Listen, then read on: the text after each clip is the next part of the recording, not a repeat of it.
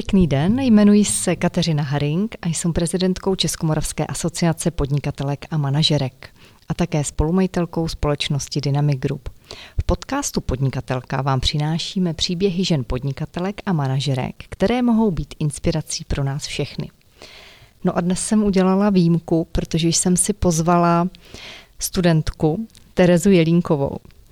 A Tereza je výjimečná, zajímavá tím, že letos nejen, že zdárně ukončila gymnázium v Novém Jíčíně, úspěšně odmaturovala a ještě než odmaturovala, tak se dostala na tři vysoké školy ve Velké Británii. A co ještě zajímavé, tak v loni v soutěži Lady Business Moravskosleského kraje získala zvláštní cenu za své nejen studijní úspěchy, a to jí bylo teprve 17. No a protože její elán a zapálení je hodný následování, a podle mě se opravdu tak často nevidí, aby tak mladý člověk toho tolik stíhal a s takovým nadšením, tak si myslím, že si její příběh určitě zaslouží následování dalších lidí. A jak to dělá, tak si ji budu ptát. Teresko, pěkný den. Hezký den, děkuji za pozvání.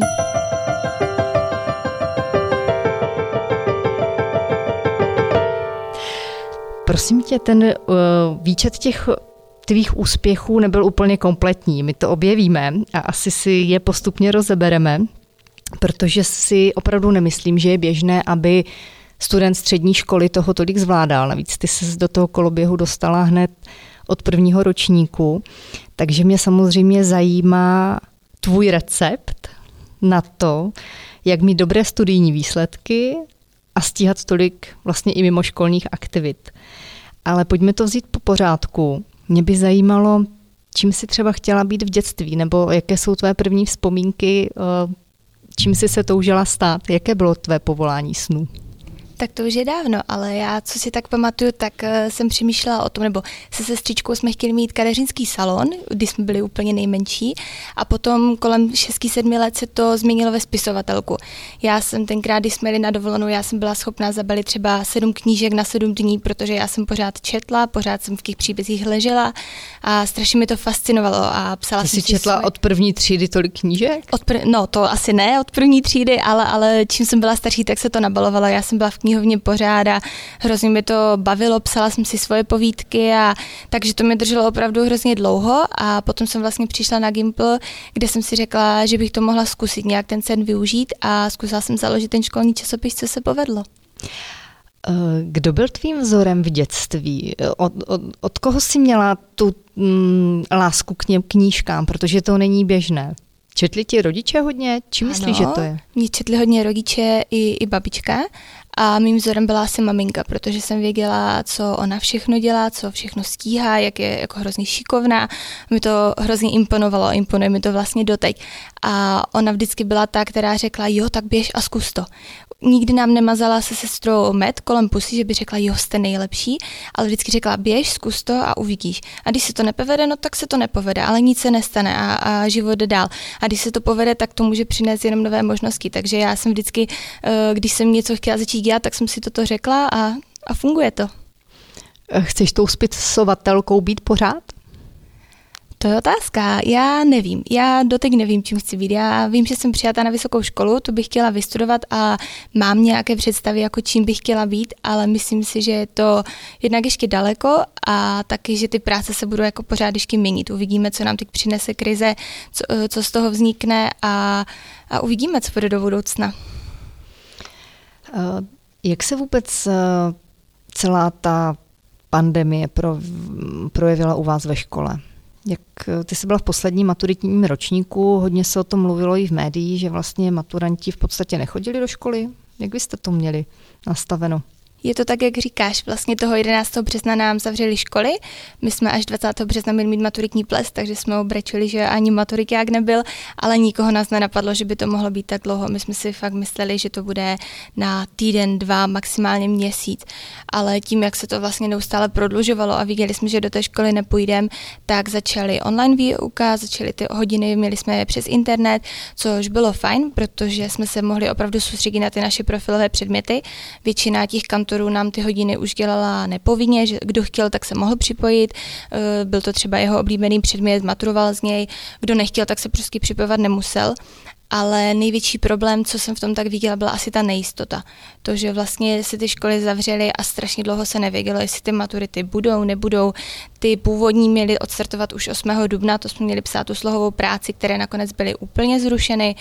A, a to jako kdy maturity budou, jestli nám to zruší tak, jak na Slovensku, jak to bude. Do toho vím, že spousta mých vrstevníků měli přijímačky a že řešili, že v jeden den mají psát přijímačky třeba na vysoké škole v Praze a mají maturovat v Nové Míčíně, což je prostě neřešitelné. Co pro vás bylo mm, nebo pro studenty největším problémem nebo starostí v té době, když jste nechodili do té školy? Já si myslím, že právě ta nejistota. To, že nikdo nevěděl, jak to dopadne a že si bude muset vybrat, že na tu maturitu přece jenom ten student musí jít, pokud to, to studium chce ukončit a třeba si vybere kvůli tomu jinou vysokou školu, kde jsou ty přijímačky prostě v jiný den. Takže myslím si, že opravdu ta nejistota a to, že, že nikdo nevěděl, jak to dopadne a jestli se vůbec třeba ještě jako třída uvidíme, takže to bych asi nazvala jako největší problém. Ta stránka toho učení a tak si myslím, že ti kantoři byli opravdu neskutečně vstřícní, probíhaly jednak ty klasické hodiny, pak i nějaké osobní konzultace. Tuším, že pak někteří mi spolužáci chodili i na ty konzultace, co měli povolené už ve škole od toho května. Takže si myslím, že tady z toho hlediska jsme byli opravdu dobře připravení, protože jsme měli místo svatého týdnu tak tři svaté měsíce. Eh, přesto všechno dalo by se pohledem lajka nebo mým říci, no tak jako oka, maturitní ročník musíte všechno umět. V podstatě jste se mohli tři měsíce jenom učit. Pletu se hodně? Tak asi záleží, jak k tomu přistupuje. Já si myslím, že ty poslední dva měsíce, ten březen, duben, v tom maturitním ročníku jsou nastaveny tak, aby se opakovalo. A tady toto opakování vlastně nebylo, protože uh, jsme dobrali nějaké ty věci, které jsme ještě neskihli do toho konce února a pak nám řekli, no a jste maturanti, jste dospělí, tak si to zopakujte jako sami. Takže asi záleželo na tom osobním přístupu každého toho studenta, ale uh, vím, že u nás v ročníku vlastně všichni odmaturovali, že ta atmosféra byla příjemná, že to bylo opravdu něco takového, nechci říct jako pohodového, ale že se to dalo zvládnout a myslím si, že tak by to bylo i, i bez té celé pandemie. Myslíš si, že to pro někoho byl problém, to, že se ne, nedalo do školy vlastně chodit, že jste neměli každodenní uh, výuku? Já si myslím, že to mohl být problém, protože přece jenom každý má ty podmínky doma nějak jinak nastavené. E, někdo se třeba musí dělit o počítač se sourozencem nebo nemají kvalitní internetové připojení, takže to si myslím, že mohl být problém. A pak také to, že ne každý je tak poctivý a přiznejme si to na rovinu, je spousta lidí, které, eh, která to nechá na poslední chvíli a, a potom třeba zjistí, že neskýhají a, a můžou se dostat do nějakého lehkého stresu, dalo by se říci, ale myslím si, že, že to všichni úspěšně zvládli a že to zvládli tak, tak jak si představovali. V té online výuce vy jste jeli podle rozvrhu hodin nebo to bylo třeba na nějaké domluvě, kde jste cítili, že prostě potřebujete zabrát, já nevím, tak čeština bývá všeobecně, že je hodně náročná, nebo nevím, kolik teď maturovalo lidí z matematiky. Jak, podle čeho jste vlastně mm, ty hodiny a ten rozvrh měli domluvený? E, my jsme podle rozvrhu nejeli, my jsme jeli e, podle toho, podle toho jak říkáš, podle té uh, domluvy s tím, s tím daným kantorem a ze začátku jsme měli třeba každý den hodinu češtiny, potom ty individuální předměty. Já jsem byla jediná, kdo maturoval ze španělštiny, takže jsem ukecala paní profesorku, jestli by se se mnou dávala hodiny dvakrát týdně, že bych jako chtěla toho využít. Ale... Jsou ti hujeři. no, ale myslím si, že to bylo nastavené tak, že jsme to jako nakonec všichni v pohodě zvládli. Ta samotná maturita nebo ten závěr, myslíš si, že byli schovývavější pedagogové? Jestli to můžeš srovnat? To je dobrá otázka. No srovnat to nemůžu, protože jsem loni nematurovala a doufám, s, že ani příští rok nebudu. Se, a se studenty nebo máš kamarády možná i na jiných středních školách, maturitních ročnících? Ano, ano, myslím si, že nějakou roli asi ta situace hrála ale když jsem se teda ptala jako kantorů a jako tak, jako, že byli jste na nás hodnější nebo jako uh, schovývavější, tak, tak tvrdili, že ne. Tak tvrdili, že to tak probíhá každý rok, což potom teda nechápu, proč tím všichni tak strašili, jakože celých no to těch šest let, jakože maturita, maturita, musíte, toto všechno musíte umět a když toto nebudete umět, tak to nezvládnete a a, a tak, ale ve výsledku to bylo takové, takové příjemné povídání. Asi záleží zase, s čím tam člověk tak jde. Počkej, ale ty máš samé jedničky, takže pro tebe to asi byla trošku brnkačka, ne? Co ti tak... chudáci, co opravdu, tak ne všem to jde stejně, řekněme, takovou tou jako levou zadní na té škole. uh, musí to máš pravdu, já si myslím, že ti uh, kantoři, jaký profesoři byli takový uvolněnější a opravdu se snažili, aby tam nebyl žádný stres, protože vlastně se spoustu kantorů jsme se třeba ty tři měsíce opravdu neviděli ani jednou, takže i oni byli zvědaví, jako s čím tam přijdeme. Takže si myslím, že celé to bylo takové více uvolněnější. Na druhou stranu já doufám, že toto už nikdy nebude opakovat a opravdu bych nechtěla, aby toto ještě někdo z dalších tříd a ročníků zažil, protože to není nic příjemného. Ty říkáš, že jste odmaturovali všech, všichni. Já jsem přesto všechno zaslechla v médiích, že ty letošní výsledky nebyly úplně ideální. Nevím, jestli máš stejné informace. Tak eh, určitě, já říkám, mluvím jako za naši třídu, za náš ročník. Eh, předpokládám, že asi ne všude byli tak úspěšní, ale to, to nemůžu soudit, protože na té školy nechodím, takže, takže nevím, jak to probíhalo. Ale zaznamenala si, že, že, že ty výsledky byly letos uh, horší trošku. Ano, ano, myslím, že tam bylo nějakých 17% eh, celkových těch studentů, že neudělalo maturitu z matiky. To vím, že si uh, i jako spolužáci stěžovali, že, že ten test didaktický byl docela náročný a že na něj bylo málo času, ale já osobně neznám nikoho, kdo by, kdo by neodmaturoval. Čím si myslíš, že to mohlo být? Opravdu tím, že vlastně jste byli nuceni se hodně učit i sami a že ne každý to samostudium zvládá?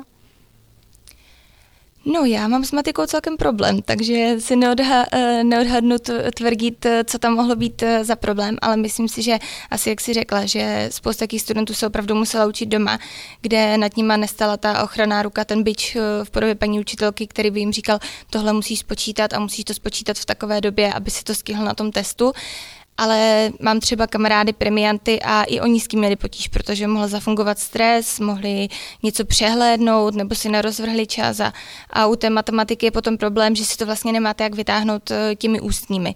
Tam píšete jenom ten didaktický test a tím to vlastně končí. Což je super, že vlastně odpadá ta ústní část, že se nemusíte učit už těch 25 otázek jako v jiném předmětu, ale pokud se stane taková situace, že to třeba napíšete na trojku a z ostatních předmětů eh, odmaturujete na jedna v těch ústních tak pak nemáte vyznamenání v tom celkovém součtu, protože máte prostě trojku z té, z té matematiky. Když se na to podíváš zpětně, na tu dobu vlastně toho koronaviru, uh, kam si myslíš, že by toto školství mohlo posunout?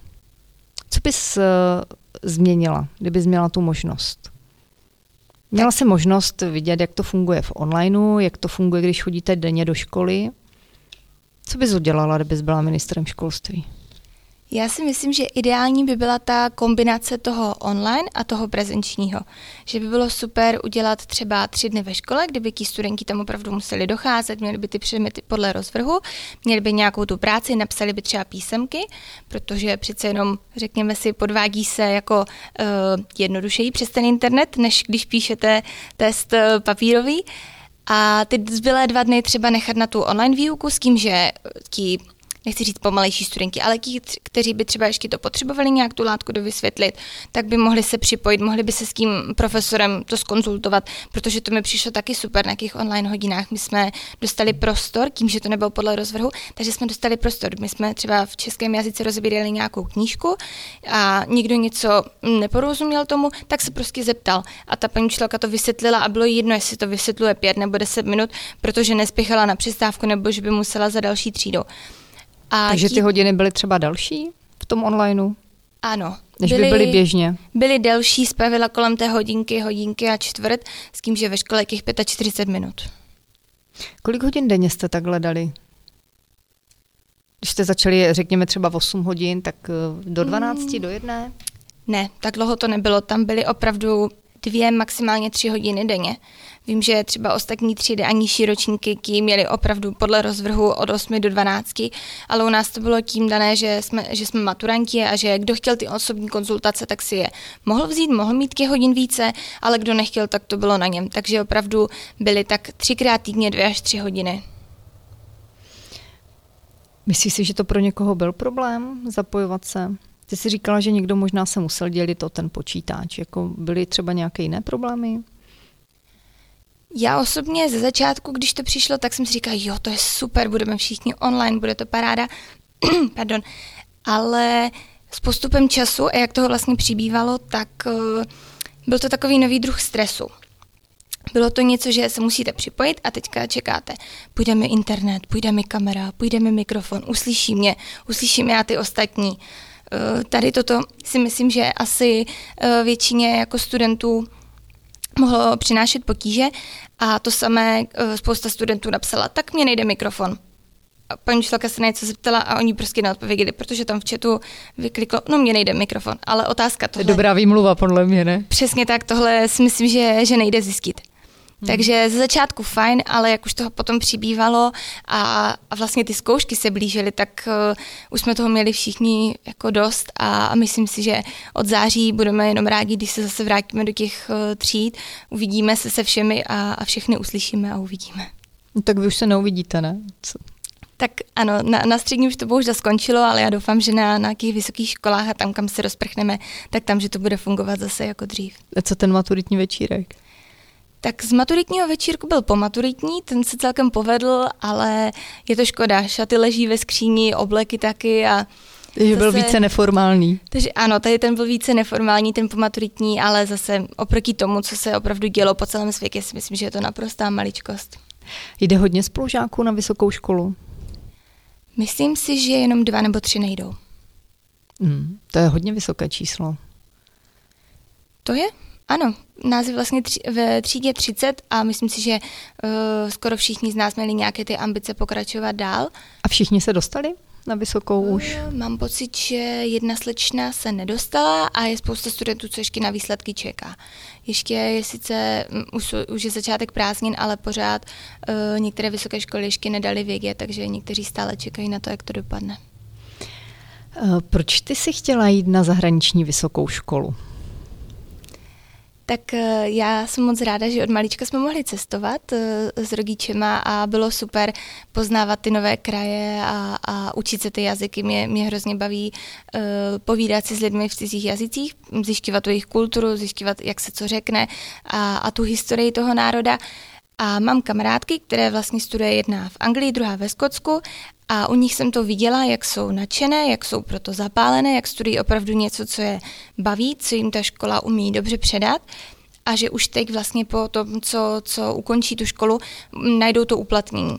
Když jsi se našla kamarádku ve Skotsku? Přes Facebook? Uh, ne, to je kamarádka z dětství, která nikdy neletěla, necestovala, ale začala chodit na vysokou po, po gymnáziu do Olomouce a vydržela tam měsíc a řekla, že to jí strašně nebaví a podala si přihlášku do Skotska a úplně poprvé letěla sama někam do neznáma a, a je v prváku na Gimplu?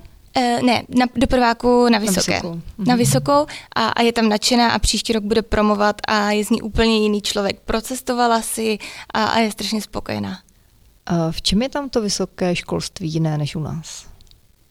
Tak já si nemůžu úplně ještě soudit, když jsem tady na České Tak z toho, co máš nebyla. naposloucháno, protože pokud jste spolu v pravidelném kontaktu, tak určitě uh, ti říká, jak to funguje. Myslím si, že máš možná i informace, jak je to tady na vysokých školách, tak když bys to zkusila nějak zhodnotit.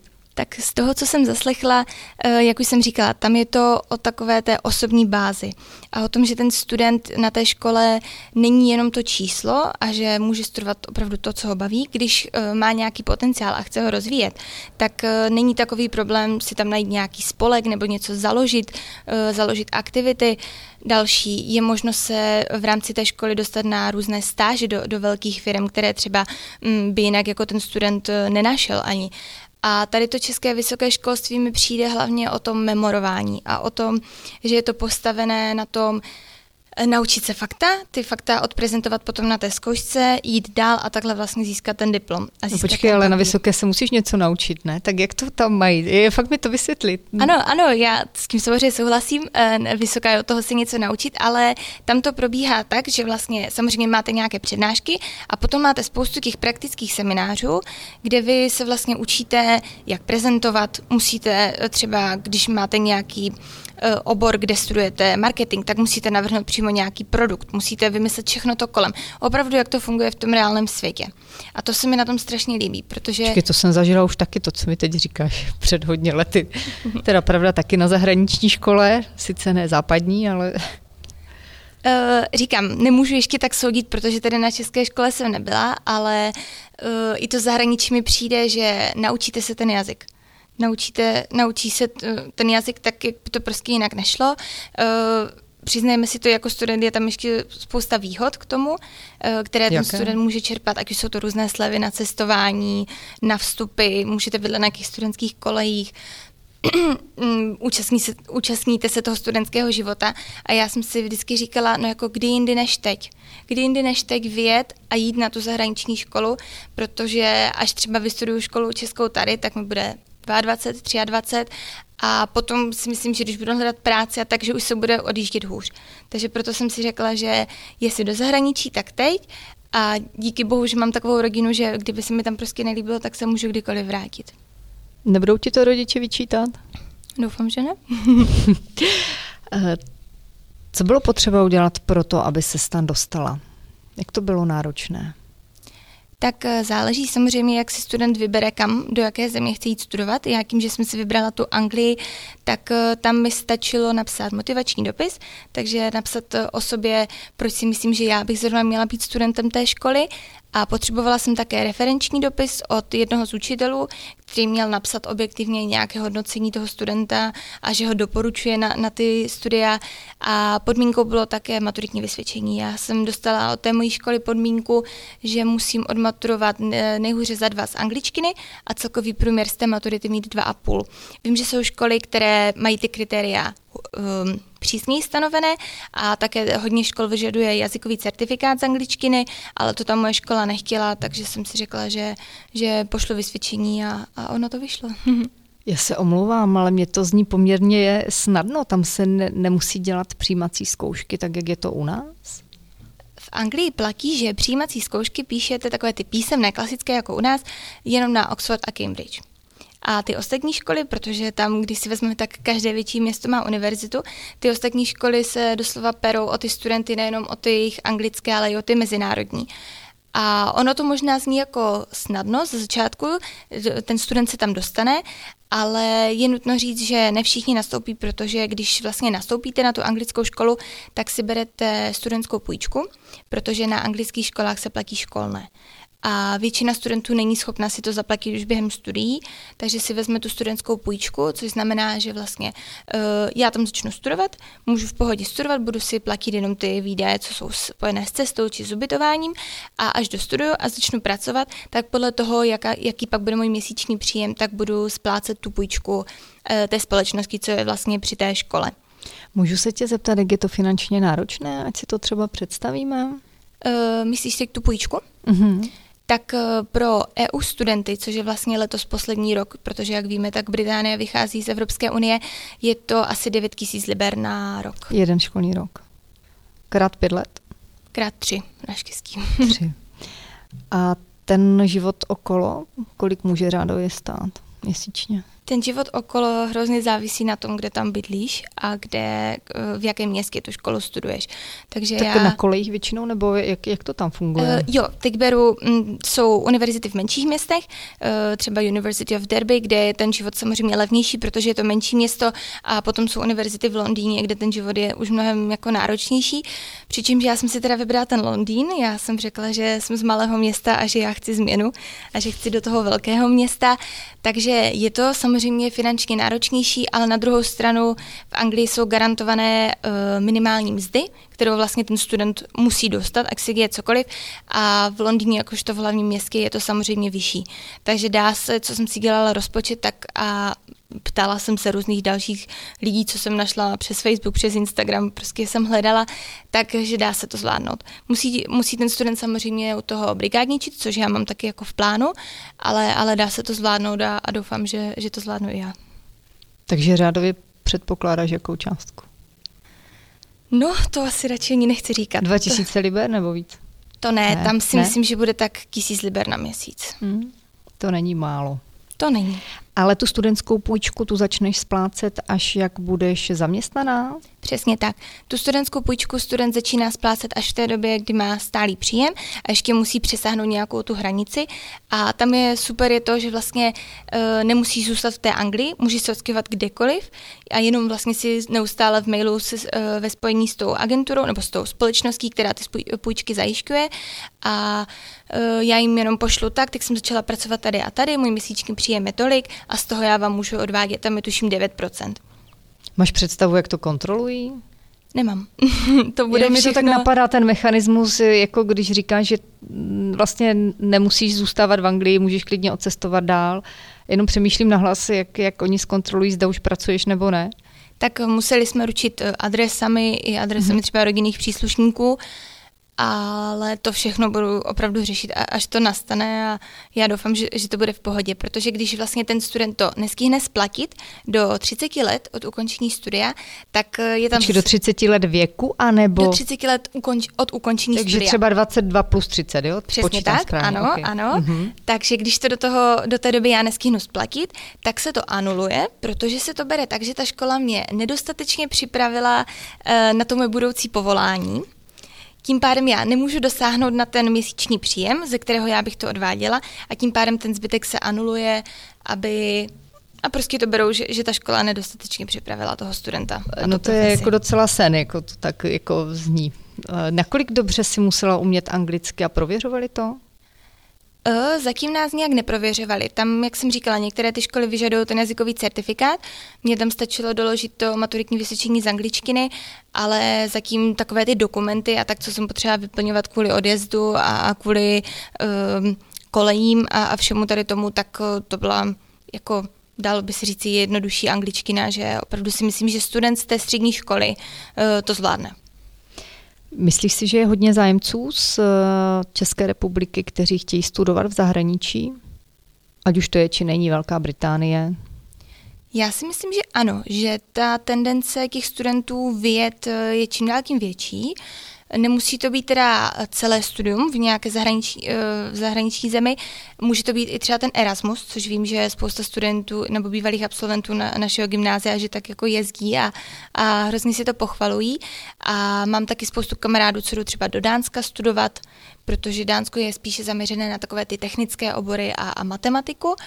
Takže si myslím, že jo, že ta tendence vzrůstá a z mého pohledu si myslím, že je to jedině dobře, že to jsou opravdu ty zkušenosti nejenom z toho studia, ale hlavně ten život v zahraničí je opravdu něco jiného. Já nemůžu přijet každý týden domů, dovést mamince prádlo, říkám, mami, prosím tě, vyper mi to, vyžehli na vař a já jedu. Toto prostě nepůjde. Já budu ráda, když se dostanu domů na Vánoce, potom, potom na jaře a i na to se těším, na, na tu samostatnost a na to, že uh, vlastně vstoupím do toho dospělého světa, i když vím, že to nebude vždycky růžové. Co na to rodiče říkali, když si uvědomili, že mm, tak ona fakt je tam přijatá, ono nám vlastně odjede. No Jaká já si reakce? myslím, že oni nevěřili, že to půjde tak hladce. A potom se jim trošku ulevilo, když vlastně přišla tady tato koronavirová krize a všechno se zavíralo a školy přešly online, tak si říkali, jo, to je dobré, tak ta naše terka taky pojede doma online. Takže uvidíme. Uvidíme, já doteď stále nevím, jestli se mi podaří odjet do školy, nebo jestli budu se učit z domu, Uh, nevím. Uvidíme, za kým, za kým nemůžu říct prostě, co bude v tom září. A ten stav teda k dnešnímu dní je ten, že máte mít online výuku, ty hlavní předměty, nebo? Přesně jak říkáš, stav k dnešnímu dní je takový, že hlavní předměty a ty přednášky pojedou online a pouze ty malé semináře nebo ty malé skupinky na, na jazyky, ty by měly jet prezenčně. Ale zase je tam, už nám přišel e-mail, že pokud někdo nebude moc bezpečně se dopravit na ten školní kampus, takže mu bude umožněno i studovat online. Na jakou školu jsi se vlastně nakonec, protože ty se dostala na tři vysoké školy, tak kterou z těch tří jsi vybrala? Já jsem si nakonec vybrala tu v Londýně, jmenuje se University of Greenwich a je to vlastně v eh, tom královském parku, kde, kde najdeme nultý poledník. Co tam budeš studovat? Nebo na jakou fakultu jsi se dostala? Pokud to tam mají takto rozděleno. Budu studovat mezinárodní vztahy a jazyky. Už víš, jaké předměty budeš mít? Uh, vím, že vlastně budou jako povinné, nepovinné, to jsem si teda ještě nezapisovala a mně se ta škola líbila i z toho důvodu, že je tam to psaní a že se zase dostanu k té mojí spisovatelce o kousek blíž, i když nevím, jestli mm, nedokážu si představit, že bych tak třeba jednou pracovala. a k tomu mám ty jazyky. Tam jsem si vybrala, že bych chtěla pokračovat ve španělštině, kterou, ze které jsem vlastně maturovala a k tomu bych chtěla hrozně zkusit čínštinu. Hmm. Ty si říkala, že vlastně to studium je na tři roky, takže to si pak bakalář, když bych to srovnávala s tím, tím českým prostředím. Ano, jak říkáš, tam vlastně pojedu studovat na tři roky, budu bakalář, ale kdybych chtěla, tak si to můžu ještě o rok prodloužit a můžu si dát takzvaný sandwich year a v rámci tady tohoto roku odjet ně, někam na stáž buď po Velké Británii nebo i někam do světa a bude se mi to započítávat jako uznaná praxe do toho studia a potom vlastně po tom čtvrtém roce bych to zakončila tím bakalářským titulem. A pak také následuje nějaké to magisterské studium, nebo jak to tam mají poskládáno? Tam přesně, pak eh, člověk může navazovat na to magisterské, takže záleží, co si vybere. Většinou ty magisterská studia už jsou potom třeba jenom na rok nebo na 18 měsíců a může si zase vybrat, jestli zůstane v tom samém městě nebo jestli pojede někam jinam. Myslím si, že se potom na to dá zase navázat i v jiné zemi, takže záleží, jak to bude, eh, záleží na tom studentovi a v tom mém případě asi i záleží na tom, co ta Británie udělá až, až odejde z Evropské unie protože zatím je to opravdu tak, že my jako studenti z České republiky nebo student z Evropské unie má stejné podmínky jako ten britský student. Což znamená, že si může zažádat o tu půjčku, může být tam ubytován na jakých kolejích, může vlastně čerpat ty stejné výhody a, a má ty stejné podmínky jako ten britský student. Ale od příštího roku to vypadá tak, že tím, že ta Británie opravdu odchází z té, z té EU, tak to vypadá, eh, že ty podmínky, že o ně přijdeme a že už bude asi mnohem těžší jako zažádat v novém akademickém roce, teda 2021-2022 o to být studentem, protože to bude asi i finančně náročnější. Ty jsi přesto všechno nelenila a ty se přihlásila ještě na vysokou České republice. Kam jsi se hlásila? Já jsem si podala ještě přihlášku tady na Univerzitu Karlovu na teritoriální studia, což byly opravdu jenom taková zadní vrátka. Takže přijímačky vyšly, a, ale uvidíme. Já pořád věřím, že, že ta Anglie je mm, ta priorita pro mě a zatím to tak mám nastavené, že bych opravdu v září chtěla odletět, ale kdyby se náhodou něco změnilo, tak, tak vím, že můžu začít studovat i tady v Česku. Dokdy se musíš rozhodnout? To pro nevím. nástup do, na univerzitu? Já si myslím, že ani žádný deadline není že se opravdu rozhodnu asi podle té situace, jestli nám povolí do Británie odletět, jestli přijde e-mail ze školy z Londýna, tak vás tady čekáme a jestli napíšou, že, že to bude online, tak, tak uvidíme. Tak budeš studovat z pokojíčku od rodičů. Ano, takže ta holčička, co chtěla do velkého města, stejně zůstane v tom malém. Ale tak je to asi otázka času, já myslím. Já doufám, hmm. že ano. Ono zní to jako malicherně oproti těm všem mm, problémům, které ta, ta krize přinesla a to, co se dělo v celém světě, ale už bych si opravdu přála, jak se to všechno vrátí do nějakého běžného standardu a abychom zase fungovali tak jako dřív. Myslíš si, že to tak bude? Jak to vnímáš? To je otázka. Já, já nevím. Netroufám si tvrdit, co bude. Opravdu já jsem poslední dva roky žila s tím, že jsem měla jako pevně naplánované, co bude a uh, mě to hrozně jako baví si tvořit ty plány a, a přemýšlet nad tím, co bude a, a přibližovat se k těm snům, co mám. Ale tohle mi zase naučilo, že prostě nemusím mít plán na další den, že jako ráno vstanu a a tak jako něco se dít bude. A že, že vlastně takhle ten den bude jako za dnem. A že vlastně je tento způsob života taky fajn. Bezstarostnost mládí trošku. Asi ano.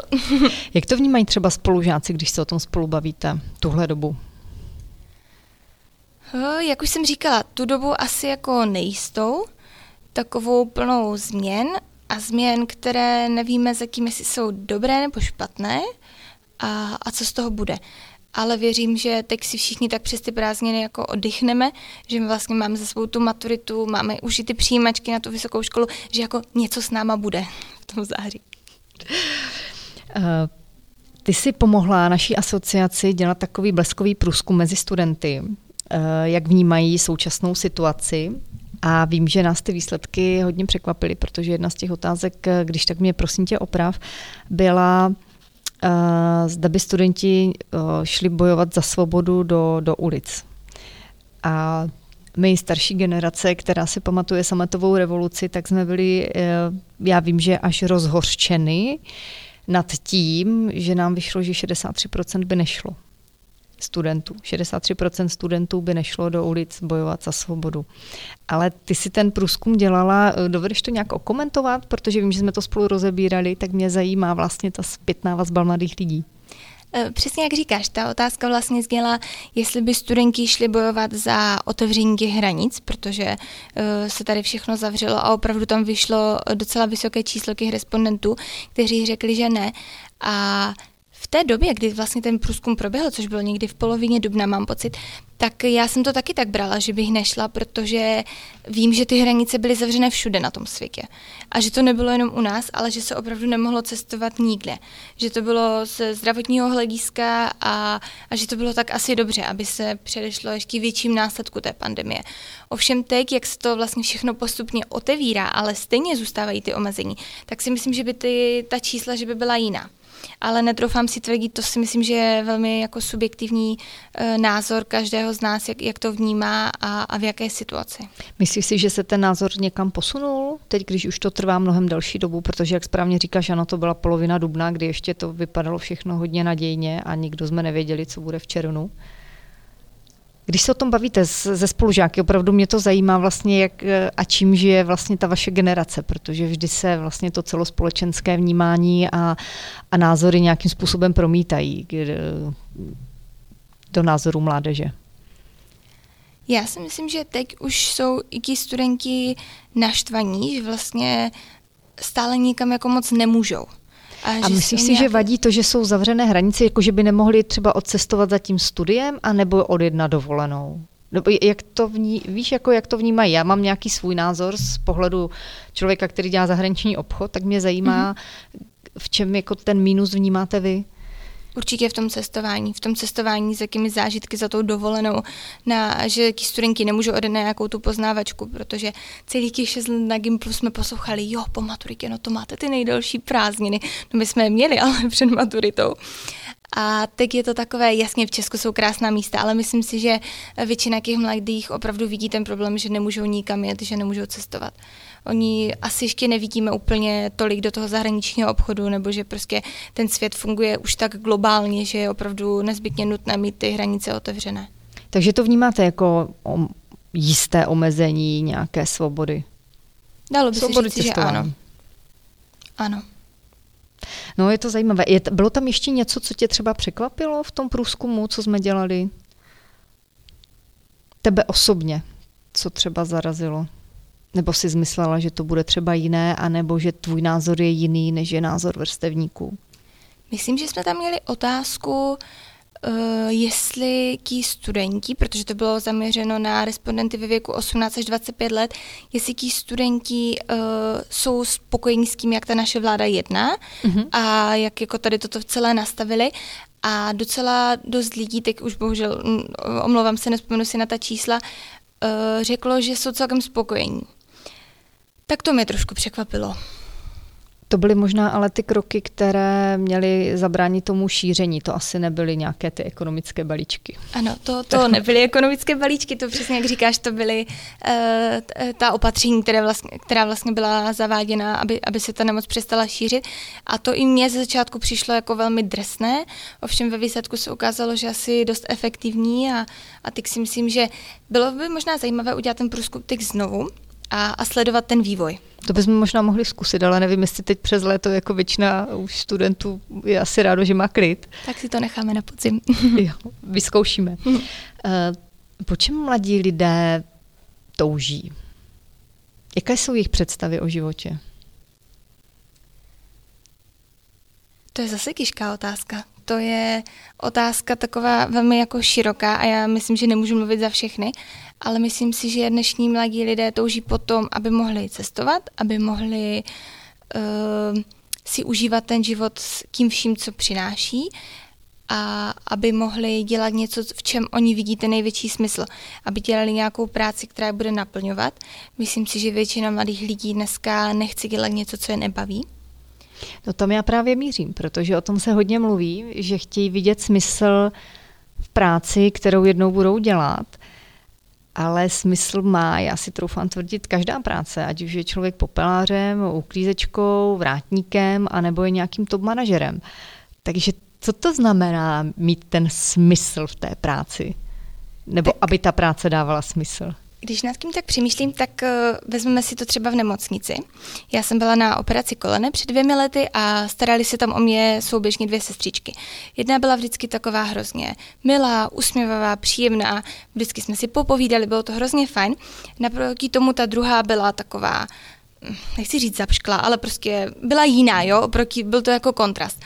A přece jenom zdravotní sestra je dneska, a viděli jsme to teď v posledních měsících, je to opravdu smysluplné povolání, neskutečně důležité, bez kterého bychom tady nemohli fungovat. No, ale to každá... nemusí být minimálně bakalářky, pokud se nepletu. Ano, ale každá vlastně k té práci přistupovala jinak u té usmívavé bylo vidět, že ona věří tomu, že ta její práce má smysl a že je proto zapálená a že vidí, že, ta, že to, co dělá, má prostě smysl a někomu to pomáhá. Když to ta druhá, třeba, dejme tomu, chtěla být učitelkou v mateřské školce, ale nevyšlo jí to z jakéhokoliv důvodu a skončila prostě v té nemocnici a je tam nešťastná. V jaké byly zhruba věkové kategorie? Troufal by se z toho odhadnout? 40 plus. Hmm. To mi přijde teda ještě mladé. no, jako mě taky. Eh, já si píš pídím ještě pořád potom a není, tam se na tvůj názor, opět, jsi ministrině školství, máš možnost to nějak zařídit.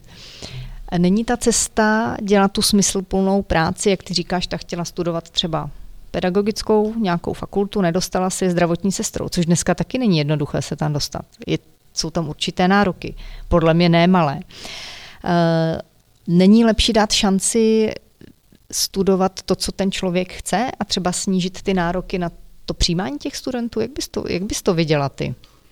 Jako mnohdy třeba člověk ani v 17, 18 letech pořádně neví, co chce dělat, možná v sobě nemá tu vyhraněnou touhu a směr, ano, chci být spisovatelkou, nebo já vím, že prostě jde mi matika, chci být konstruktér, baví mě třeba motory, nebo někdo je umělecky založený, chce být malířem, může to také nevít. Jak bys to řešila? Aby ta práce teda byla smysluplná. Přesně jak říkáš, je důležité, aby ten člověk si uvědomil, co vlastně on chce dělat a v čem on vidí ten smysl. A toto si myslím, že už by mělo začít na té střední škole. Že už ta střední škola, pokud je to třeba teda ten, to gymnázium, které je stále ještě obecně zaměřené, tak už ta střední škola by měla dát na výběr tomu studentovi, ať už v rámci uh, volitelných seminářů nebo nějakých mimoškolních kroužků, aby vlastně ten student už se na té škole trošku, na té střední škole trošku vyhranil, co ho teda jako baví a co ho nebaví.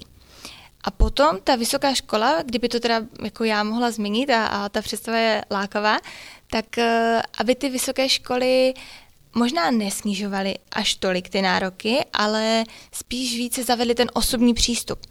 Že já měřím tam, že někdo je tremista, jo? někomu opravdu, a zase se to hodně diskutovalo, někomu nevyhovuje písemná forma testu, nebo spíš možná ta ústní. Někdo opravdu se stydí mluvit a prostě z něho nedostaneš nic, protože neumí mluvit ty omáčky a třikrát říct jako tu stejnou větu. Uh, tak jestli třeba tam není ten problém, Může být, může nastat, každý opravdu reagujeme jinak a někomu přesně jak Ty říkáš, znáš své vrstevníky, proto mě to zajímá. Myslíš si, že vy v tom třeba máte jasno, eh, tví spolužáci, co každého z vás baví? Já musím říct, že u nás ve třídě, když to teda vztáhnu jako na nás, tak že u nás jsme se začali vyhraňovat někdy kolem toho druháku a že hmm. už tak jako většina věděla, kam směřuje, ale myslím si, že to tak asi není jako všude a že opravdu jsou studenti, kteří v těch 18, 19 absolutně netuší, co je baví a co by chtěli dělat a pak jdou nějakou tu školu, školu jako zkusit a buď už se jim nechce tu školu měnit, nebo si myslí, že jo, že se teda našli, že je to, eh, to právě ořechové, ale zase se to třeba ještě v průběhu těch studií může změnit. Takže ono je to asi jako velmi těžké takhle říct, co, co je ten pilíř toho, aby, aby ten člověk byl spokojený. Já sice teď si myslím, že já jsem to svoje vysněné jako našla, ale taky mám trošku strach, že třeba přijde nějaká situace, kdy si řeknu, Ježíš, to už vůbec nechci a, a celé se to změní a, a co potom, nevím. Eh, panují názory, že eh, možná i vaše generace bude muset eh, třeba pětkrát za život změnit nejen zaměstnání, ale povolání. Dovedeš to představit vůbec? Dovedu. Já si to dovedu představit, protože mě baví zkoušet eh, stále nové věci a, a vymýšlet, co by se ještě dalo udělat. A jak jsem říkala, myslím si, že ty profese se budou ještě měnit v průběhu toho našeho studia i toho potom eh, života, v průběhu toho života po studiích ale vím, že spousta lidí je opravdu ráda, že si najde práci, je tam od 9 do 5 a potom jde domů, eh, je v klidu se svojí rodinou a stačí jim to. A já tenhle názor beru, já jako chápu je, respektuju to, ale já vím, že třeba já bych takový život nechtěla, že já pořád potřebuji nějaké dobrodružství, něco, aby se měnilo, aby, abych eh, se mohla posouvat dál a že bych nemohla skončit někde v kanceláři a, a takto pracovat. Ale takových lidí moc není. Asi ne. Co je tvou vnitřní motivací? Jít Nebo pořád co si dál. Myslíš? Jít pořád dál a stanovovat si ty cíle, co můžou se zdát jako nereálné, ale makat na nich tak, abych vlastně ukázala nejenom tomu okolí, ale hlavně sobě, že to prostě jde. Já, když jsme teď měli ten pomaturitní večírek, tak jsme rozbíjeli láhev se vzkazy, které jsme si vlastně psali, když jsme na, na Gimpl nastoupili v prváku, což znamená, že nám bylo 13 roku. A teď jsme ty vzkazy rozbíjeli, já jsem si našla ten svůj a tam stálo gratuluji k maturitě a že doufám, já jsem si vlastně jako psala sama sobě a že doufám, eh, že jsi našla ten svůj cíl a že si jdeš za ním. A to mi bylo nějakých 13 let. A já si to teď zpětně samozřejmě jako nepamatuju, jaké to bylo, ale došlo mi, že vlastně asi jsem to od malička prostě měla v sobě jako hmm. něco dokázat a že něco chci a, a prostě na tom makat. Eh, kromě maminky, kdo byly teda tvý, eh, tvé vzory? Protože ta touha někam jít, něco dokázat, ona není úplně samozřejmá. Všichni po něčem toužíme, něco chceme, ale pak je potřeba se zvednout, jít a dělat to. Mm, já si myslím, že ta rodina mě hodně takhle jako sformovala, za co jsem dneska moc vděčná, protože už to u nás tak vnímáš? to bylo... Nebo už vnímala to, ano, to tak už, vždy? Nebo? Mm, myslím si, že tak poslední dva roky to vnímám takto že u nás prostě fakt vždycky byly dveře otevřené a mohli jsme si zkoušet to, co jsme chtěli. My jsme se sestrou dostali obrovskou možnost vyzkoušet si kroužky, které jsme chtěli, takže jsem chodila na tenis, na karate, na klavír, potom jsem zůstala s výtvarkou, na, eh, na střední jsem zpívala ve sboru.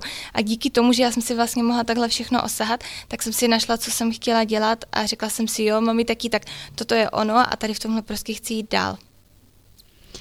Eh, jak vypadá tvůj nebo tvá ideální představa o ideálním životě?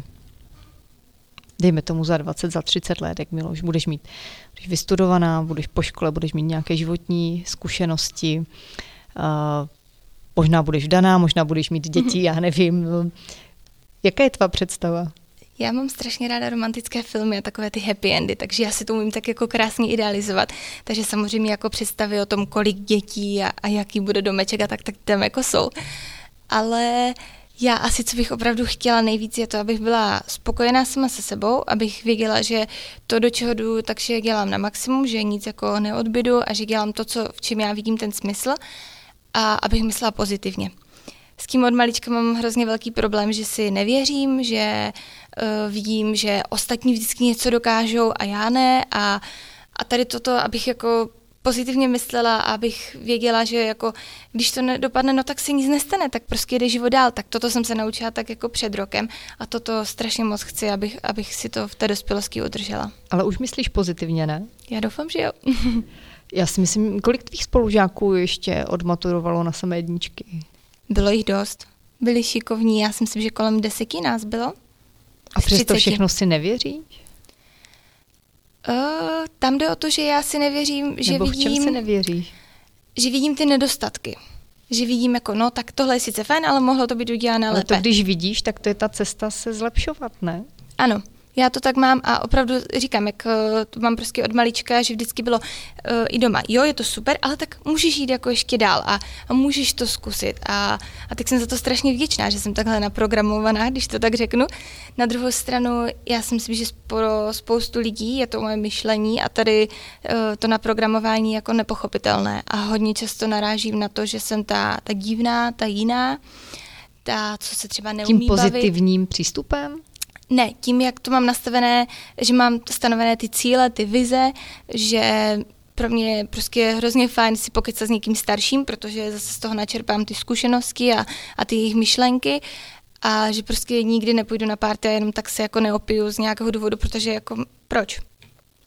Tady na to často narážím a i toto mi asi jako sráželo to pozitivní myšlení, že jsem si vždycky říká, no tak něco je s tebou špatně a musíš to změnit a, a vždycky jsem si připadala jako takový dílek pucle, který prostě nikam nemůže zapadnout, který má nějaký ten díleček navíc a, a nikam to nejde. Jak na tom pracuješ, aby to myšlení bylo pozitivní? Co pro to děláš? Hodně čtu to mi zůstalo, takže se snažím opravdu vyhledávat knížky s nějakým filozofickým podtextem, abych eh, zjistila, abych vlastně četla ty myšlenky a trošku ty implikovala do toho svého života. Potom jsem se přihlásila do mentoringového programu, to vlastně pořádala agentura pro středoškoláci, kteří pro, pořádají i soutěž, kam se vlastně středoškoláci můžou se svými aktivitami hlásit a na základě toho oni pak dělají různé víkendové akce a pak tu soutěž jako vyhodnotí a jsou tam hrozně inspirativní eh, mladé děcka. A to mě taky hodně pomohlo. Dostala jsem klučinu, který vlastně stál u zrodu té agentury a který mi dokázal všechny ty mé myšlenky a tak zase jako zodpovědět, nebo otázky, co jsem měla, zodpovědět z toho jeho úhlu pohledu, protože je taky velmi mladý a úspěšný. A, a to mi jako imponovalo, takže, takže mi to opravdu přišlo hrozně fajn. A jinak je to o tom prostě jako to zkoušet, no. Pořád to zkoušet a když něco teda nevíde, no, tak si říct, no, tak se tak nic nestalo, tak jako se jde dál, no. Která knížka, která se zabývá pozitivním myšlením, tě zaujala? Jmenuje se to Kdo bude plakat, až tady nebudeš. Napsal to Robin Sharma, který napsal třeba uh, knihu Mních, který prodal své Ferrari. A tam opravdu jsou takové rady, to je myslím tam je 100 rad, každá je tak na dvě stránky a tam prostě on vždycky řekne nějaký krátký příběh, mi to připomíná bajky, protože řekne nějaký krátký příběh a jako to po naučení z toho. A to mi přijde, že je taková knížka, taková malinká, která se prostě veze do kabelky, takže já ji jako mám u sebe. A když je nějaká situace, která mi třeba rozhodí, no tak si tam něco zalistuju, přečtu si to a řeknu si, no jo, má vlastně jako zase pravdu. A tak jako zase se to změní a bude to prostě v pohodě. Je tam nějaká rada, kterou si vybavíš hned na první dobrou třeba? Nebo kterou máš hodně vrytou do paměti a, a často se ti třeba vybavuje?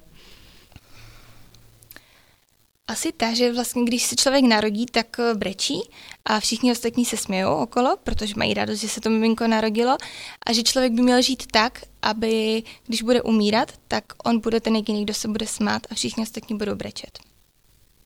To je pěkné. Eh, já se ještě vrátím na začátek toho, když jsi vlastně nastoupila na gymnázium. Ty jsi založila Gimplátek. To je vlastně časopis, dá se to tak nazvat. Mm-hmm. Co ti k tomu vlastně vedlo? Jsi byla v prváku? Jo, já jsem šla na šestiletý Gimpl, s tím, že v těch prvních dvou třídách, jako ta osmá, devátá, jsem se tak jako rozkoukávala. Začala jsem chodit do toho školního sboru, kde jsem vlastně viděla, že uh, i ti maturanti se baví s těmi nejmladšími a to mi jako přišlo hrozně fajn. Tenkrát mi ti maturanti připadali strašně dospělí a jako velcí. A v prváku se nám změnila paní učitelka na češtinu, která na nás vlastně hned eh, první hodinu vybalila, že má dvě šikovné třikačky, co by chtěli psát časopis, ale že k ním jako nemá koho dát. No já zase akčně jsem hned po té hodině běžela za to paní učitelka říkám, já bych na ně jako chtěla kontakt. A spojili jsme se, to bylo vlastně na začátku září, no a na konci října jsme už měli první číslo venku. Bylo nás tenkrát osm, osm holek a všechno jsme si udělali prostě sami. Strašně nás to jako chytlo. Našli jsme si program na internetu, ve kterém jsme si to vytvořili a na konci toho října jsme vydali první číslo. Ten časopis doteď vlastně vychází v online podobě, takže se k němu dostanou nejenom studenti, ale i třeba rodiče nebo bývalí uh, studenti Gimplu. A tenkrát to bylo velké halo na, na té škole, protože nikdo to jako nečekal. My jsme si to opravdu tak hezky jako tutlali pro sebe. A když jsme to zakládali, tak eh, já tím, protože jsem zase byla do toho všeho hore, tak mi řekli, jo, tak ty budeš šéf redaktorkou. A ve výsledku jsem za to byla strašně Jsi byla ráda. nejmladší, ne? Možná z té skupiny. Tehdy. No, bylo to tak, ano. Ale protože jsem byla nejvíc ukecená, tak mi řekli, že to budu dělat já, budu chodit do té ředitelny, kdybychom něco potřebovali. Ale ve výsledku to bylo opravdu jako mm, super. Je, ty tři roky byly na, naprostá paráda a já jsem ráda, že to nezůstalo jenom u toho psaní, ale že jsme jako ten kolektiv, který se potom z těch osmi holek rozrostl na nějakých 25 děcek napříč celým tím Gimplem. Tak to je docela velká uh, skupina, velký kolektiv. Musím říct, že jo. Bylo to opravdu, že, že ty děcka sami jako chtěli. Jak jste měli rozdělenou třeba práci? Uh, já jsem to vždycky nastavila tak, každý si prostě může napsat, co chce. Je to opravdu jenom školní časopis. Tím, že ho máme online, tak si můžeme vyhrát s tou grafikou, takže máme, měli jsme asi šest studentů, co nám pomáhalo jako s grafikou. Eh, můžeme tam využívat různá videa, odkazy a opravdu každý psal o tom, co ho baví. Neměli Kolik času vám trvalo, než jste vydali nějaké číslo? Nemyslím to první hned, ale s jakou frekvencí to vydáváte teď? Každý už měsíc. Každý měsíc. Každý měsíc. Ono, prvního pan... nebo to nebylo striktně No tak, mm, prvního to nikdy neví, to se vždycky řekneme, ale bohužel jsou to studenti. A kolik, takže... to, má, kolik to má stránek? Uh, jak kdy začínali jsme na 18, teď to má kolem 36. To je docela hodně. Jo, tam je super, že když je nás opravdu tolik, takže se to hezky vykryje a každý si napíše jednu, dvě stránky uh, toho, toho, co chce a, a že to ty studenty baví, ale jsem hrozně ráda, že to fakt nezůstalo jenom toho psaní. Já vím, tam jsou projekty, já se k ním ještě dostanu. Uh, víš, co by mě zajímalo, když jsi měla na povel celý tenhle tým, um, jak bylo těžké ty lidi uřídit? Jsi byla přece jenom žába. je pravda, Mala. že na začátku, když jako mi bylo těch 15, tak to byla furt taková sranda a, a bylo tam samozřejmě i štěstí začátečníka, ale jak se to rozrůstalo, tak mi došlo, že to nebude jako tak jednoduché a tam bylo vidět, že fakt nikdo z nás žádné zkušenosti neměl ale bylo to pořád na takové té kamarádské bázi, protože jsme si pomáhali, fungovalo to celkem jako v pohodě. No ale práci jste si museli rozdělit. Ale práci jsme si museli rozdělit, ano. Jenomže pořád se bavíme o tom, že to bylo školní časopis a prostě uh, když zítra píšete nějakou písemku a máte na zítřek dodělat grafiku do časopisu, no tak jasně, že přednost má ta písemka protože to tak bylo prostě nastavené. Takže to mi no, ze ale začátku... zase já mířím tam, že byly dané třeba deadliny a jako chápu, že hodně věcí se píše na poslední chvíli nebo dělá, jako to, to je běžně. Ale přeci jenom ten člověk má spoustu nebo student času jako dělat, že jo, o víkendu klidně. No, ale to je zase Dodržovali? to, že já bych to o víkendu udělala, ale je spousta studentů, co to o víkendu prostě neudělá. A s tím jsme jako doteď na to vlastně narážíme, že jsou opravdu studenti, kteří to mají vzorně splněné v tom termínu a skýhnou to a jsou studenti, kteří na to prostě kašlou a, a potom se to dodělává na poslední chvíli. Jenomže já jsem do toho byla tak zažraná a to bylo pro mě takové miminko, uh, že já jsem prostě šla a já jsem to třeba udělat za ně. Takže já jsem spoustu nocí s tím strávila, eh, že místo toho, abych šla spát, tak jsem prostě dodělávala tam nějaké články a vždycky jsem chtěla, protože jsem říkala, jo, tak já jsem tam uvedena jako ta šéf-redaktorka a bude to prostě pěkné. Takže jedno z pravidel úspěšného manažera delegovat. Co pro tebe byla výzva, jedna z největších výzev, když jste to rozjížděli? Co bylo třeba hodně těžké? Já myslím, že výzva byla úplně to udržet se na té škole a aby to pokračovalo třeba aspoň rok, aby to nebyl jenom takový výkřik do tmy, aby nevyšlo jedna, dvě čísla a ti studenti o to neměli zájem a, a byl by z toho jako takový neúspěch, že to prostě nevyšlo. Protože zase, jak říkám, tenkrát jsem to brala, že no když to nebude to, tak se jako zhroutí svět. Hmm. Uh, chodila jsi k někomu pro radu, když jsi s něčím nevěděla rady? Mm, hodně doma jsme to řešili, protože taky jsem jako chtěla znát jejich zpětnou vazbu a, a když jsem něco nevěděla, ať už to bylo třeba z anglického jazyka, tak jsem se jako zeptala a, a tak. A potom od eh, paní učitelky z češtiny. Ta, ta už měla nějaké zkušenosti, protože pár let před, eh, přede mnou, než jsem já nastoupila na Gimple, tak eh, vydávali časopis, takže ona měla i zkušenosti nějaké jako z, tam, z dřívější doby, takže tak, ale co jsem třeba hledala, tak jako na internetu nějaké ty typy, anebo triky, prostě od děcek, co ty časopisy dělají. A to tam nikde nebylo. A já jsem si říkala, ale jako většina škol má prostě svoje časopisy nebo noviny, tak proč to nikde jako ještě nikdo nesepsal na ten internet? No a pan, uh, jeden pan učitel ze školy mě přesvědčil, ať tady na toto téma napíšu středoškolskou odbornou činnost. Takže já jsem si ještě ve třikáku hrála s tím, že jsem vlastně dávala dohromady manuál, jak teda vytvořit školní časopis, kde jsem jako popsala přesně, jak to vzniká, jak to ten člověk musí delegovat, co se tam všechno je třeba jako zařídit. Rozvedla jsem tam ty aktivity, no a dostala jsem si s tím do krajského kola a, a ohlasy na to byly fajn, takže bych byla ráda, že teď už to na tom internetu je a kdyby to někomu pomohlo, tak si myslím, že to bude jedině dobře. Jakou má Gimplátek čtenost? Eh, je tam zhruba 400 zhlédnutí za ten měsíc, takže Pěkné. si myslím, že A o jaký obsah fajn. je třeba největší zájem? pokud máte nějaká taková data? Uh, tak jsou to takové ty pikošky ze školy, to, co se děje u nás. Chodí? Ano, přesně. Máte a... tam i fotky? Eh, ne, to tak jako teda takhle bulvárně do toho nejdeme, ale teď třeba právě jako maturanti jsme si tam udělali tablo, protože my jsme ani neskihli si dát tablo do města, tak jsme řekli, hele, tak si uděláme fotky v parku, prostě nacvakáme si to tam a ta čtenost byla asi nějakých 800 zhlédnutí, protože všichni ti maturanti to prostě rozeslali těm babičkám, řekli, hele, babi, nemusíš do města, koukni tady na to. A, a bylo to pěkné, že aspoň něco jsme takhle hmm. měli a, a někde nás jako lidé mohli vidět. No a co ty projekty? Které už si nakousla. Vám se díky tomu podařilo, já si myslím, několik hezkých projektů. Začalo to tím, že já jsem šla do školy se ptát na školní skřínky, jakože udělám reportáž z toho, jak máme super nové školní skřínky a pan ředitel mi řekl hned, že skřínky nepřišly a že budou tak až za půl roku. Takže my jsme půl roku jako fungovali bez šatny, ale já jsem toho využila a říkám, no, že jako se rozrůstáme a že bych chtěla jako redakci. Takže jsme dostali přímo místnost, jsme se pak mohli scházet, měli jsme tu svoji redakci a pak jsem se ho ptala, jestli by bylo možno realizovat i nějaké akce na té škole. A on řekl, jo, ať prostě cokoliv naplánujeme, že máme volnou ruku, že, že nás jako vždycky podpoří, takže jsme dvakrát dělali na oslavu časopisu jako narozenic, jsme dělali halloweenské večírky, kdy jsme si kou, eh, zaplatili DJ do tělocvičny, měli jsme občerstvení, děcka přišli v maskách, bylo to takové pěkné, no ale pořád to bylo jako na půdě té školy a já jsem hrozně chtěla, ať to má zase nějaký ten přesah, ať to má ten smysl. A jednou jsem se učila na písemku z chemie, strašně mi to nebavilo a říkala jsem si, že by bylo fajn udělat nějakou charitativní akci. A tak vzniklo vlastně Snídej pro děti, což byly dvě charitativní snídaně. Jednu jsme dělali na Den dětí v roce 2018, tu druhou loni. A my máme pod školou takový veliký park, takže tam jsme si nanosili lavice, studenti upekli vlastně svoje nějaké dobroty, donesli pití a v tom parku pod tou školou jsme za opravdu symbolické ceny ty naše výrobky prodávali kolem jdoucím a veškerý ten výkyžek jsme věnovali potom na podporu eh, dětí s postižením. Ten první rok jsme vybrali 15 tisíc, Zúčastnilo se asi 50 studentů a, a loni to bylo ještě větší, tam už nám pomáhalo snad stovka studentů, tam už nebylo ani kde si v tom parku pořádně jako sednout a vybrali jsme 23 tisíc, které jsme pak dali dětem mm, s různým typem postižení a, a ty za to jeli uh, na jeden výlet navíc na tom svém táboře, kde byli. Zopakovalo se to pak ještě jednou? Eh, měli jsme to v plánu letos, ale bohužel eh, se to nepovedlo, ale já doufám, že toto uh, bude taková tradice, která bude pokračovat i v budoucnu. Já se ještě zeptám na jednu věc. Ehm, kolik teď mladí lidé tráví času na sociálních sítích? Nebo jak to máš třeba ty? Uh, Je to víc než hodina denně? To určitě.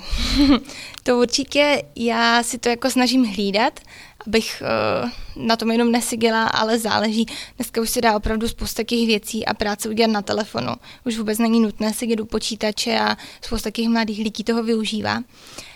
Ale myslím si, že pro některé je to hodně důležité, jako i ta prezentace na těch sociálních sítí a jak se tam prezentují.